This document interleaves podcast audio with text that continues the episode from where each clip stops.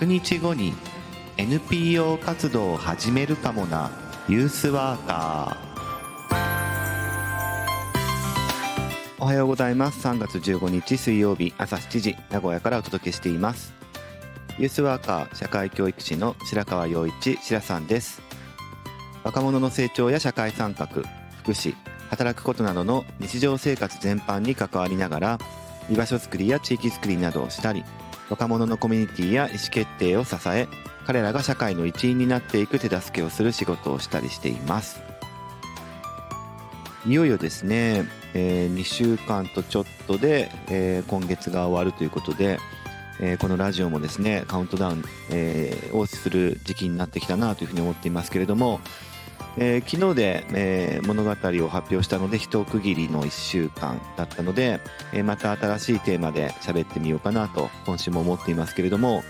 えー、今週はですね、えー、いよいよというんですかねファシリテーションの話を、えー、したいなと思っています。えー、まあ僕の専門性というとかですね、えー、ことなんですがそのことと、まあ、ユースワークユースワーカーとの関連、えー、僕なりに思ってるっていうことも、えー、話していきたいなと思っています。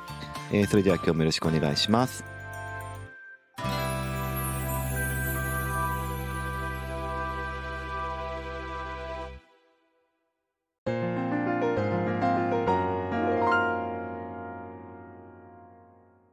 はい、えー、ファシリテーションの話を、えー、しようかなと思ってるんですが、えー、順番に、えー、話していこうな、いこうかなと思ってるんですね。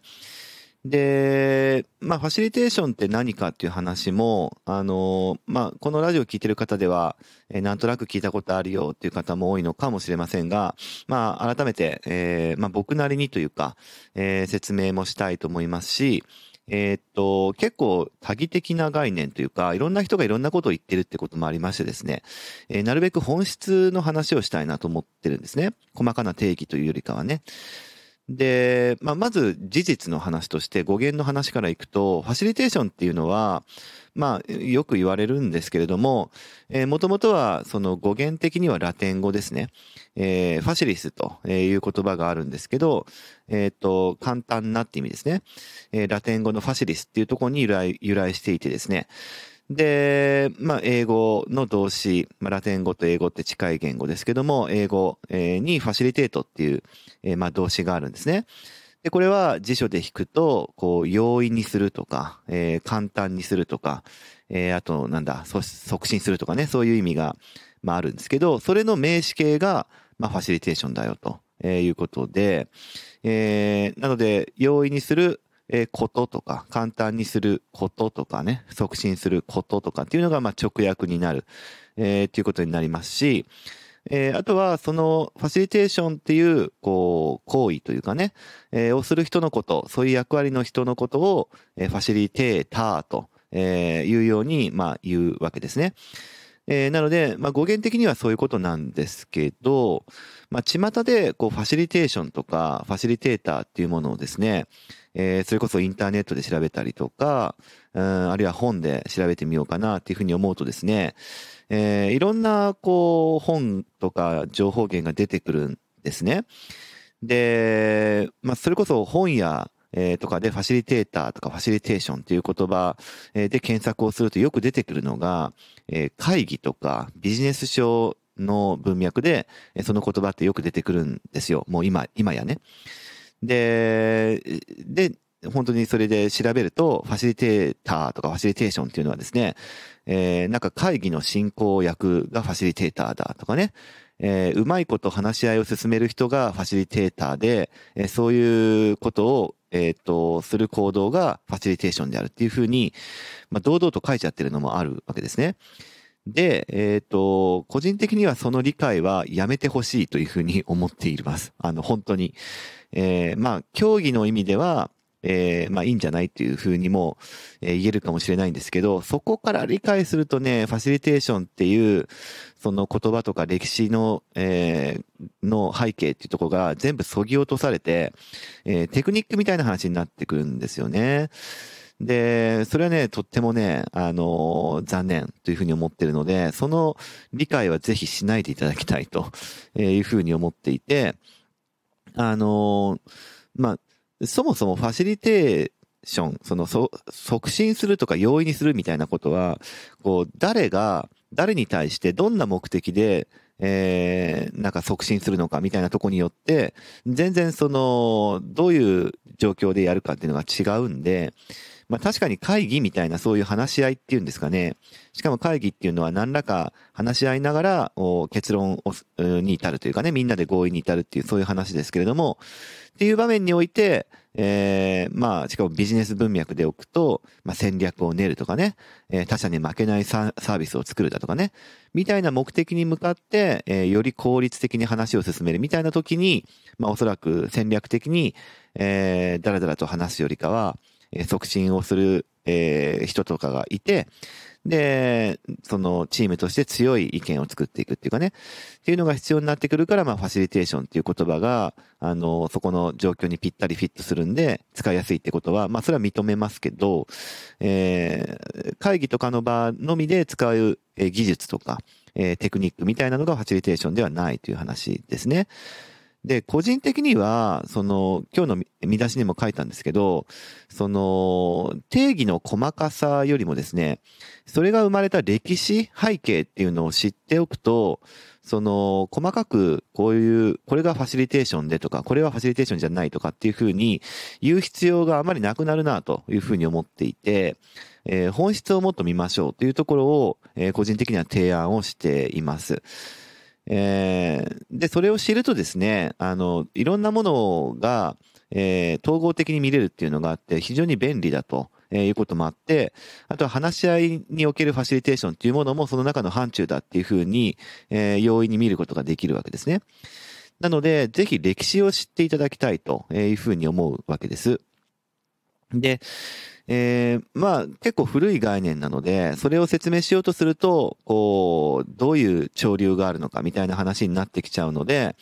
えー、僕自身がですね、大学院の中で、え、学んだ潮流っていうことについて、まあベースに、えお話を今日はしたいなというふうに思っていますし、え先にこう結論だけ言ってしまうと、本質はどういうとこにあるかと、えいうとですね、あの、まあ世の中には違いのある人たちが、えいるという前提がありますね。で、その違いのある人たちが、その違いを、こう、なきものにするっていうんじゃなくてですね、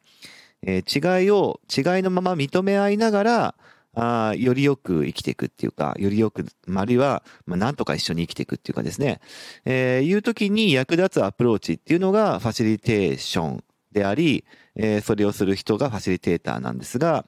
えー、時代の要請でそういう、えー、関わり方、とか、そういう、えっ、と、行動とかがですね、必要になってきたという話なんですね。えっ、と、違いがなければですね、みんな同じ意見とか同じ考え方とか同じ考え方を持ってるっていうような前提で、えー、一緒に生きていけますから、そんなに葛藤しないんですけど、やっぱりその些細な違いとか、あるいは大きな違いっていうものが、えー、ある時に人は、えー、どうやってこの人と一緒にいたらいいんだろうみたいな話になる。で、全然違うなと思う人たちであればあるほど、あの、一緒にいることがなかなか難しくなるんだけども、やっぱりその、一緒にいるっていうことを何とかしていこうと、していかなきゃいけない場面っていうのは、現代でやっぱどんどん増えていくわけで、あるいはその、違いのある人たちの違いを、強さに変えていくとか、えー、多様性を尊重していくっていう流れの中に、えー、まあ埋め込んでいこうっていうことになると、やっぱりそれを、えー、何とかしていこうとするための関わりの作法みたいなのが必要になってくるわけですね。それが、まあ、ファシリテーションとかファシリテーターの、えっと、基本的な発想なんだっていうことであって、これは歴史的に要請されてきたっていう話なんですね。なので、それを、えっ、と、今日は、あの、お話ししたいなと思っていて、で、キーワードがあるんですよね。で、二つあってですね、歴史的には。一つは学習っていうキーワード、学ぶことっていう話ですね。で、もう一つが成長っていう話ですね。で、それら二つも、あの、いろんな意味が含まれるんですが、まあでもそのキーワード二つということで、以降の話を聞いていただければと思いますし、あとはその二つのキーワードを今から語っていくに、えー、どちらも共通して前提とあるのはグループって話ですね。グループ、集団って話です。えっと、つまり、こう、集団の中で、こう、我々はいろいろ、まあ、関わり合うと、えー、そういうふうな社会の生き方をしてるってことですけど、あの、一つはですね、学習ってキーワードからいくと、その集団の中で私たちはいろいろお互い関わり合うことで、えー、人間関係そのものについて、こう学ぶことができるんじゃないかなというふうに発見した人がいたんですよっていう、えー、そういうことですね。人間関係そのものについてっていうのは、あの、まあ、一人一人が大切にされるグループっていうことです。あの、まあ、だから、人数が少ないそういう小集団っていう人間関係そのものについて学ぶっていうこともそうだし、もうちょっと規模がでかければ、まあ、組織のことについてとか、えー、この社会のことについてとか、あるいはこの国のことについてとか、えー、突き詰めればですね、いろんなこうレベルの集団っていうものは人間関係の話ですから、えー、いろいろ関わり合うっていう、それ、それを通して、えー、いろんなこう規模の人間関係っていうものについて、それそのものについて学ぶことができるんじゃないかというふうに発見した人がいたわけで、えー、これが学習っていう側面ですね。で、これはクルト・レビンっていう方がですね、えー、まあ、発見というか開発した、えー、まあ、クルト・レビンとその弟子というふうに言ったりもしますけど、が発見した、えー、ことで、これ後でしゃ喋りますね。で、もう一個は成長っていうキーワードなわけですけど、えー、同じくこう集団の中でいろいろ関わり合うとですね、えー、本当にこう本音で喋るとか、本当に、え、ちゃんと他者と出会うということを、え、しっかりやると、そこから、えー、個人の心理的な成長とか、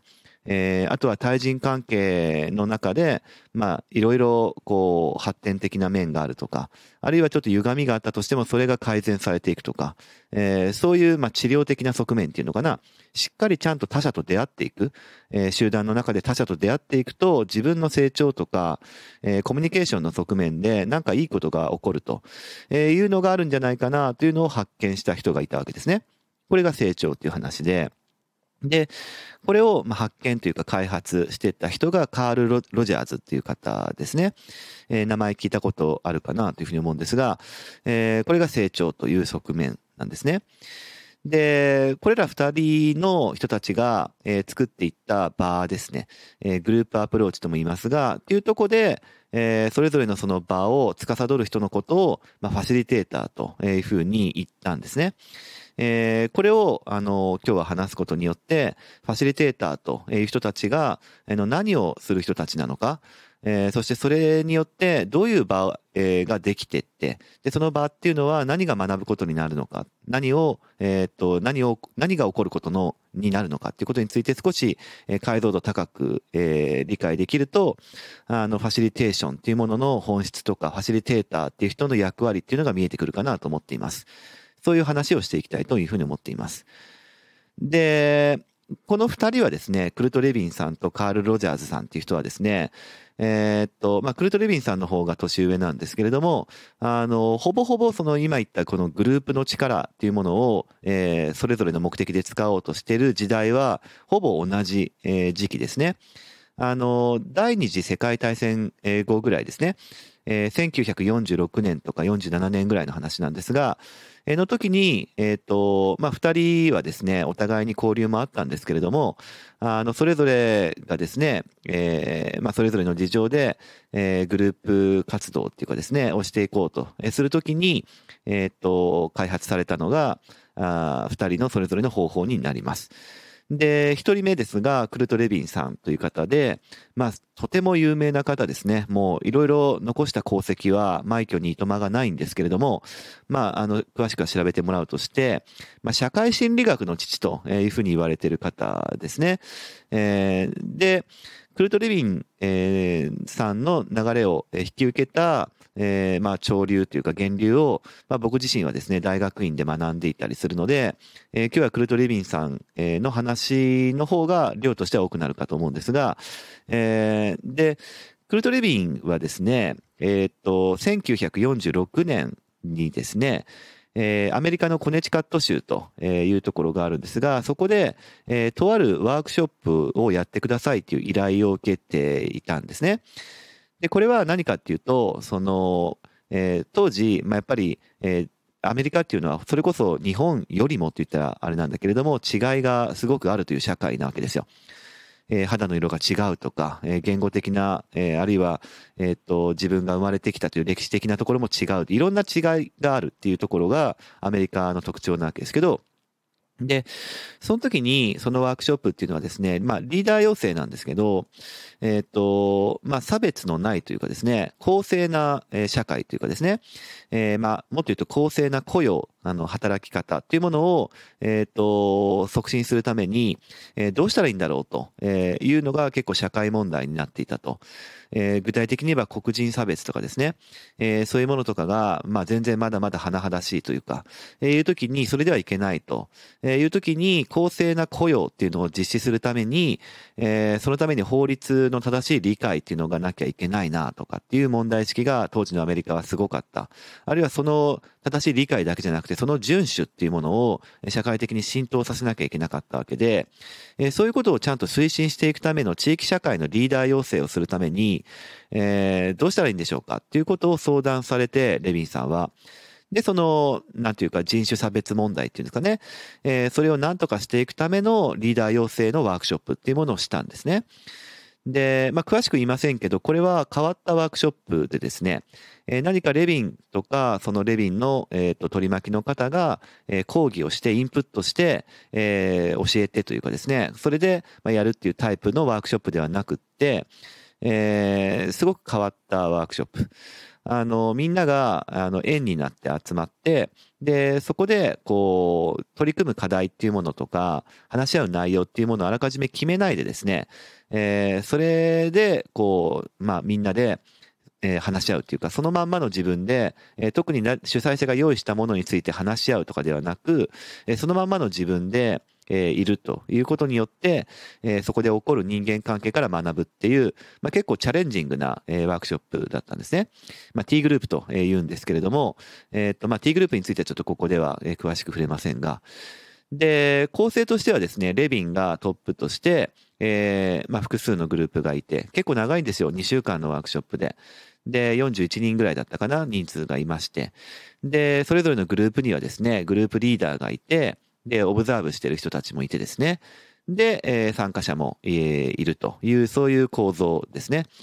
で、教育関係者とか、あとはソーシャルワーカーとか、もちろん一般市民みたいな、そういうリーダー要請を受ける参加者さんたちにはいろんな属性の方たちもいると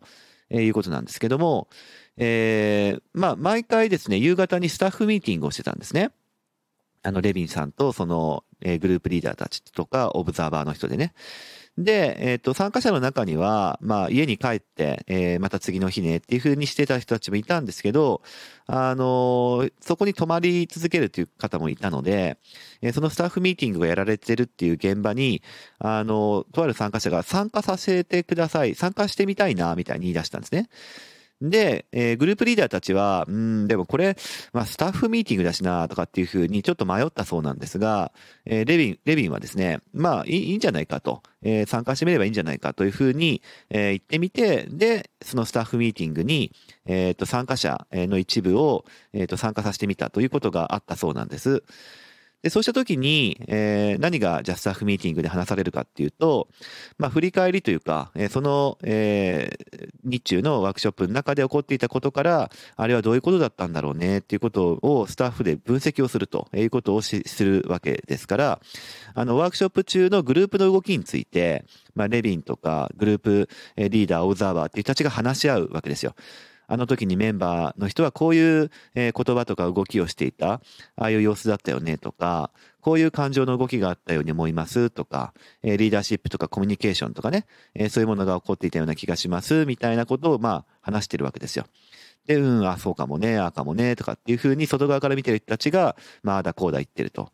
言ってたんですけど、えっ、ー、と、その参加してきた、そのスタッフミーティングに参加してた参加者さんが、ちょ、ちょっと待ってくださいと。えっ、と、それ違うと思いますみたいな、えー、いうことを言い出した場面があったと。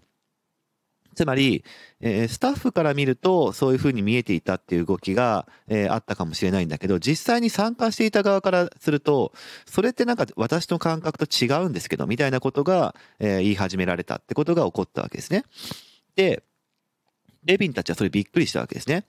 えー、自分たちの味方っていうものが、えー、っと、まあ、当然というかね、そういうふうに思っていたので、スタッフ、えー、以外の人たちがそれってなんか違うかもしれないみたいに、えー、自分たちから見えた味方っていうのを提示したってことに、えー、いろいろこう、刺激を受けたわけですね。で、そうするとですね、いろんな話がこう活性化したわけですよ。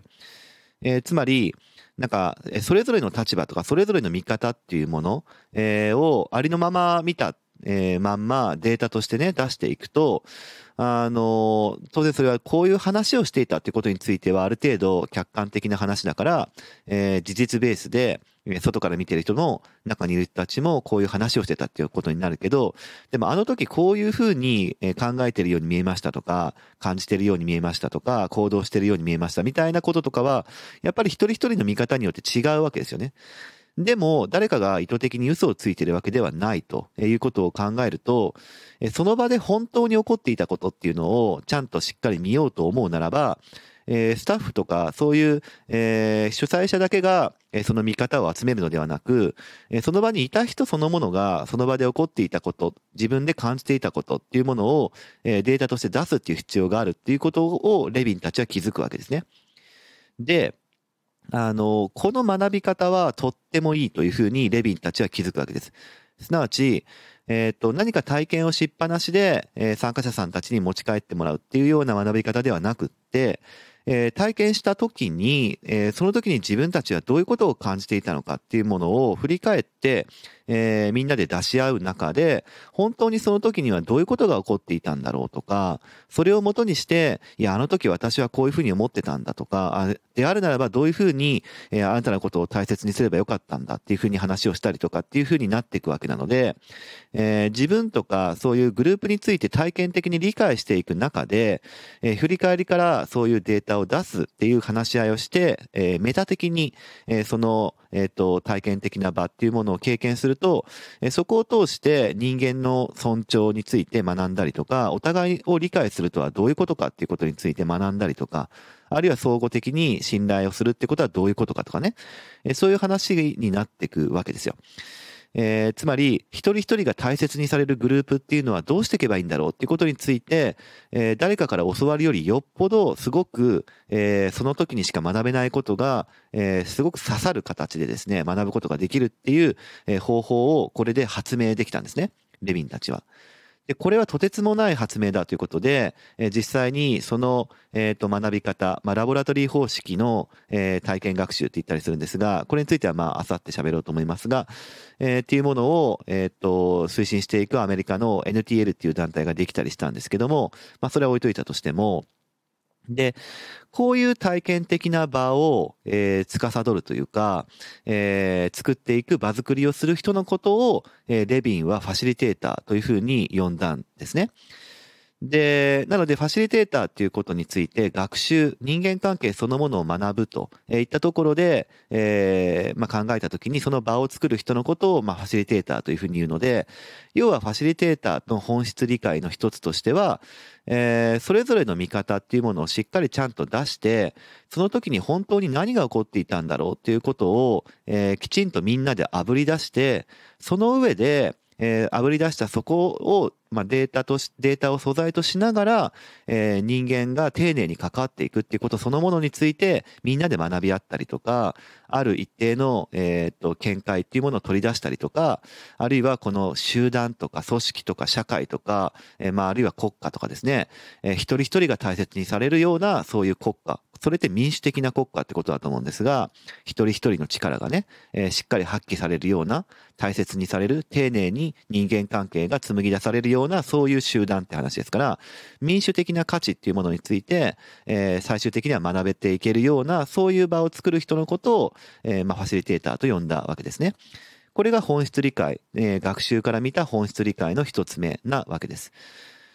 で、もう一個なんですが、重要な系譜として、えー、最初にも言いましたが、カール・ロジャーズという人た人の、えー、と系譜があるわけですね。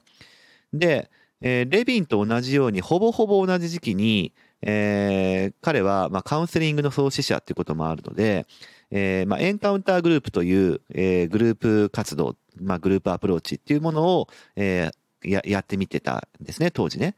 で、あの、1946とか1947年の、まあ、アメリカの話です。あの、ロジャーズの話もね。アメリカっていうのは、あの、さっきも、最初も言いましたけど、第二次世界大戦直後でしたので、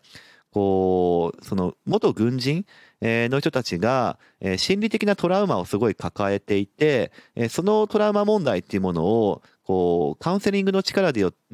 でもって、なんとか、こう、回復させるというか、そのトラウマを克服をするというか、えー、そういうようなカウンセラーっていうのを、大量に、えー、要請する必要が出てきたんですよ。で、えー、そのカウンセリングの、カウンセラーの要請をするときに、一人一人を要請するには全然間に合わないっていうような、えー、当時の状況があって、えー、もう集団で、もうグループ単位で要請するっていう必要が出てきたんですね。なので、もともとは、え、カール・ロジャーズの問題意識としては、そういうカウンセラーを養成するための、え、集中的なグループ体験っていうのを作るために、え、エンカウンターグループっていうのを、え、開発したわけですね。エンカウンターグループも、あの、さっきのクルト・レビンの T グループと同じような発想で、えー、何か、教えるべきことを教えてインプットするというよりかは、えー、取り組む課題とか話し合う内容っていうのを決めずに、そのまんまの自分っていうものを、え、素材としながらお互いから学んでいくっていう、そういうすごくシンプルな、え、プロセスをたどったわけですね。なので T グループとすごくやり方は似てるわけです。っていうか、えっ、ー、と、レビンとロジャーズはですね、えー、同じ研究所にいてお互い進行もありましたから、えー、なのでアプローチも似てるってこともあります。えー、もっと言うと、エンカウンターグループっていうものに、えー、レビンも参加したことがあります。えー、さらにさらにもっと言うと、えー、最初にファシリテーターっていう言葉を使い始めたのは、えっ、と、今、今私たちが使っている意味でファシリテーターっていう言葉を使い始めたのは、ロジャーズだって言われてます。なので、さっきクルト・レビンが、えっ、と、そういうえー、人間関係の場を作る人のことを、えっ、ー、と、まあ、T グループですね、えー、の場の作る人のことをファシリテーターって呼んだよって最初説明しましたが、本当は、えー、一番最初にその言葉を使ったのはロジャーズってことになります。で、レビンはそれに影響を受けて、えー、最初は実はトレーナーって呼んでたんですよ。トレーニングする人。なんだけど、次第にそれをトレーナーではなくファシリテーターって呼ぶようになったり、えー、まあトレーナーって呼ぶ時もありま、あったようですが、えー、その、えっ、ー、と、系譜を引き受けた、クルトレビンの系譜を引き受けた人、えー、たちが、まあファシリテーターって言葉をそっち側でも使うようになったってことで、えー、実はロジャーズの方が最初だったってことなんですね。で、まあ、ちょっと、えー、話元に戻しますが、えー、ともかくもロジャーズは、こう、集中的なグループ体験によって、えー、まあ、カウンセラーを大量にね、要請しなきゃいけないっていうようなことがあったんで、えそれをしていきましたと。で、やっていくことは、その、冒頭にもお伝えしましたが、え、本当の出会いっていうものをしっかり、え、表面的な出会いではなくてですね、私とあなたというその出会いっていうものをしっかりやっていくと。えやはり、え、すごく長い、え、合宿なのでですね、え、そうするとお互いのことをしっかり、え、分かっていくっていうプロセスが起こっていくので、そうすると本当の出会いが起こっていくと。えー、そうすると、えっ、と、個人、自身、個人の成長とか、えー、対人関係、コミュニケーション上の発展とか改善っていうのが見込めるようになっていくわけですね。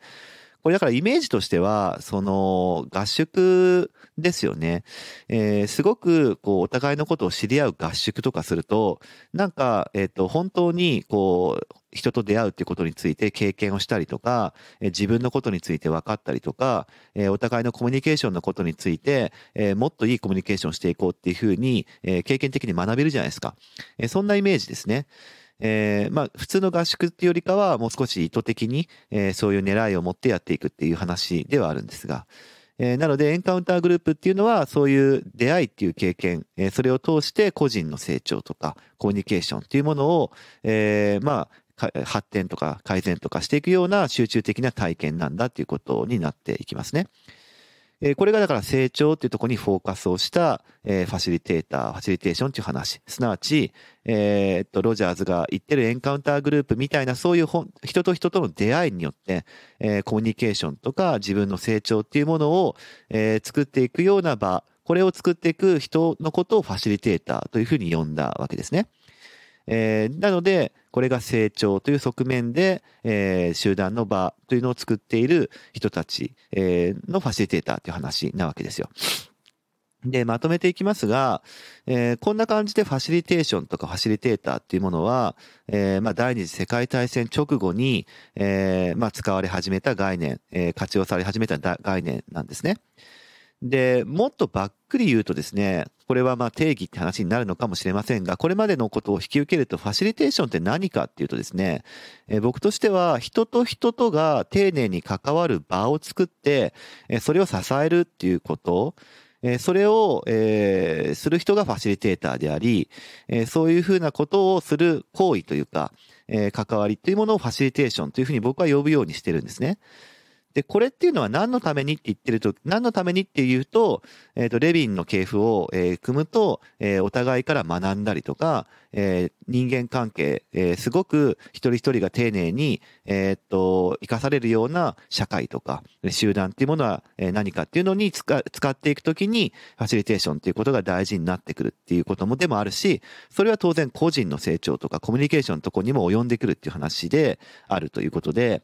えーなので見出しに戻ってくるわけですね。こういう歴史を知っておくと、えー民主主義、いわゆる民主主義というものについて本当の、えー意味でファシリテーションっていうのが大事なんだということが分かってくるんじゃないかなというふうに思うわけですね。えーこのあたりのことを、えーしっかり理解しておくと、えー例えば会議っていう場も実は民主主義のことについて、えーしっかりトレーニングしていく場であるというふうなこともわかるわけですね。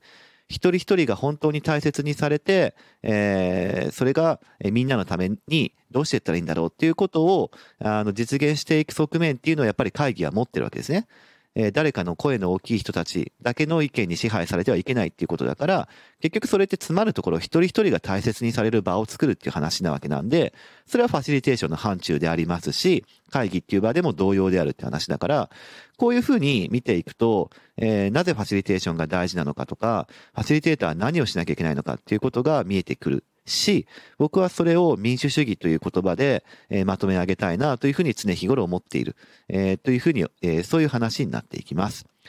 はい、えー今日のお話はファシリテーションについて、その本質論の話をしてみました。えーそれではまた明日も聞いてください。このラジオは音声配信プラットフォームスタンド .fm からお届けしています。Apple Podcast、Spotify、Amazon Music、Google Podcast からもお聞きいただけます。番組へのお便りはスタンド .fm のレターからお送りください。文章などのコンテンツを配信するメディアプラットフォームノートでも記事を書いています。明日もどうぞ聞いてくださいね。シラさんでした。